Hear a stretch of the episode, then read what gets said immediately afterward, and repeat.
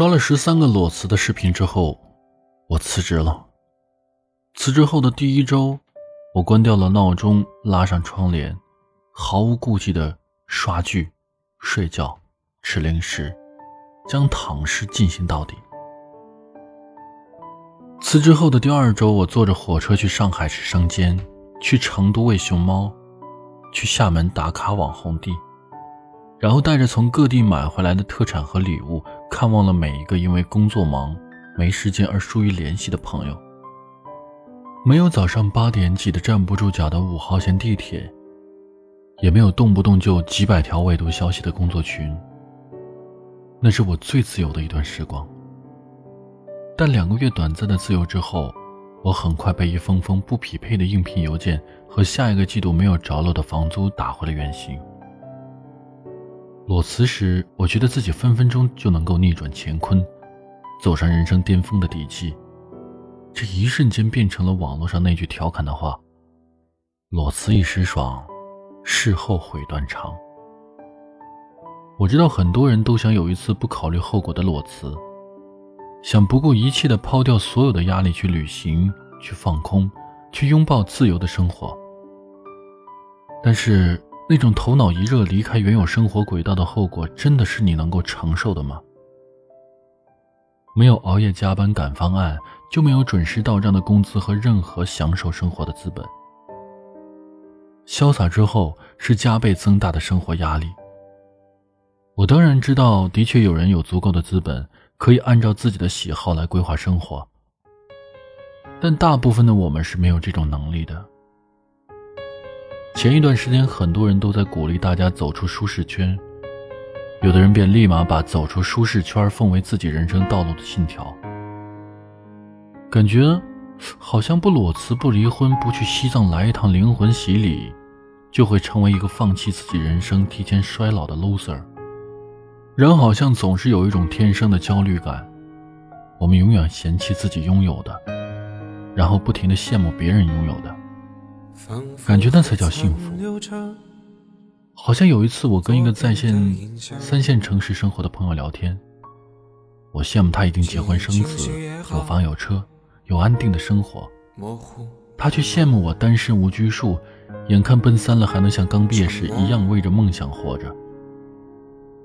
就像我们羡慕明星在人前的荣耀，却不知道为了舞台上的一分钟，他们要付出多少的努力。上帝在一开始就为所有的东西都标好了价格。这世上从来都没有免费的午餐。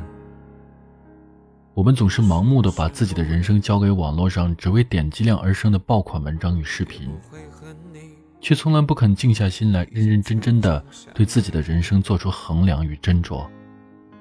你看到的那些辞职后还能够继续在新公司、新领域如鱼得水的人。他们一定是在你看不见的地方付出了很多努力。你看到的那些仿佛一拍脑门就能够做出的决定，可能是别人对比研究了很久之后的结果。有人以为舒适圈是一眼就能够看到往后几十年，钱不多不少，吃喝不愁，偶尔旅行，大部分的时间觉得自己过得不错。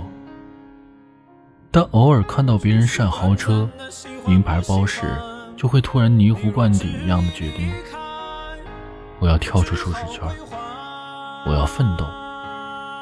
你要明白，真正的舒适圈是你已经在某个领域里成为了佼佼者，成为了不会轻易被人替代的存在。你对每一件事情都了如指掌，你可以做到滴水不漏。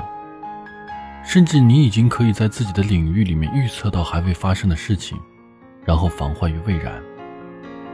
这种情况下，如果你渴望去尝试新鲜的东西，渴望像那些干劲十足的年轻人一样去学习，去感受未知领域的精彩，那么你可以试一试，因为你已经拥有了改变的资格。但如果你只是厌烦了自己正在经历的生活，盲目的想有一些变化，头脑发热的想要改变，你也许并不具备应对变化的能力。那么我劝你，千万要慎重。我们永远都要明白，人生最可怕的事情，就是盲目的把别人的人生当成自己对未来蓝图的渴望，然后任由自己在不擅长的领域里左右为难。明明是走错了路，却还要安慰自己，这就是奋斗的感觉啊！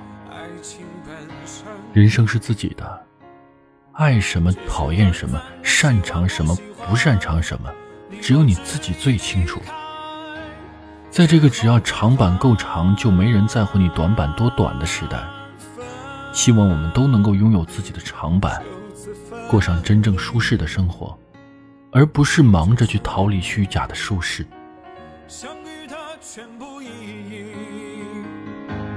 爱情本身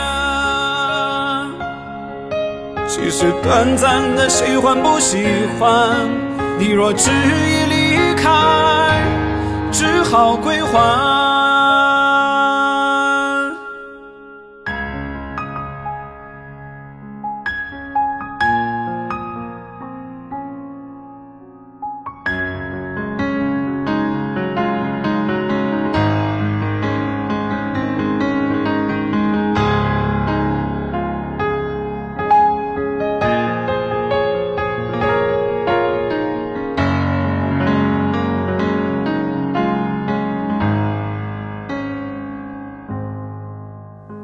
脸上的言语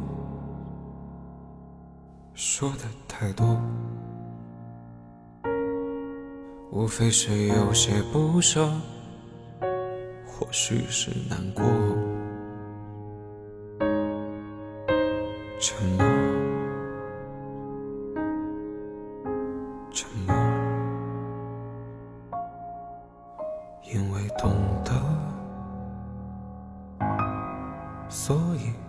所以，慈悲。